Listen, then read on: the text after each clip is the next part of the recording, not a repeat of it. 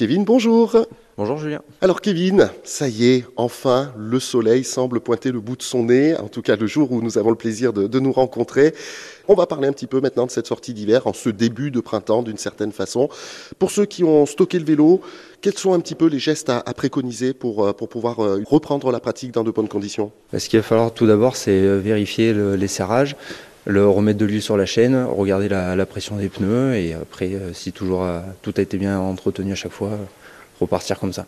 Pour ceux qui ont un vélo électrique, est-ce qu'il y a là aussi éventuellement des petites choses un petit peu différentes? On n'a pas fait marcher le vélo pendant 3-4 mois par exemple? Bah, Ce qu'il faut faire, c'est euh, remettre la batterie sur le, le vélo, qu'il faut toujours la stocker en dehors du vélo à une température entre 15 et 30 degrés, la refaire charger, et après, euh, l'égraissage et la pression des pneus, et puis voilà. Là aussi, on est dans la logique où ceux qui ont tourné un petit peu durant cet hiver, qui ont mangé certainement un peu de sel sur les routes, euh, des conditions plus ou moins difficiles, de la boue, là aussi, est-ce qu'au printemps, il faut aller au-delà du simple euh, petit coup de jet d'eau? Bah Après, ce qui est bien, c'est au pire de le, soit de le faire soi-même ou de le porter en magasin pour bien le démonter et refaire un bon coup de nettoyage et après euh, refaire tout ce qu'il faut euh, sur le sur le graissage et la pression euh, lessage. C'est toujours important aussi de le préciser naturellement, ça reste un vélo qui nous emmène à une certaine vitesse, donc faire attention bien sûr à, ne pas se faire mal.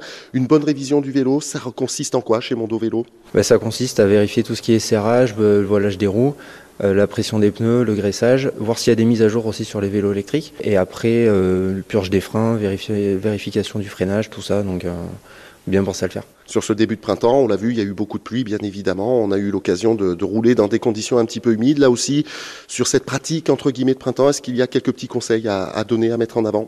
Euh, Ce qu'il faut bien voir, c'est euh, très souvent euh, l'usure, de la transmission avec la chaîne, qui peut prendre beaucoup plus de, de saleté et du coup s'endommager plus vite parce que bien évidemment, on ne l'oublie pas, faire du vélo, c'est avant tout aussi être en sécurité avec euh, naturellement les, les, voitures qui peuvent nous entourer.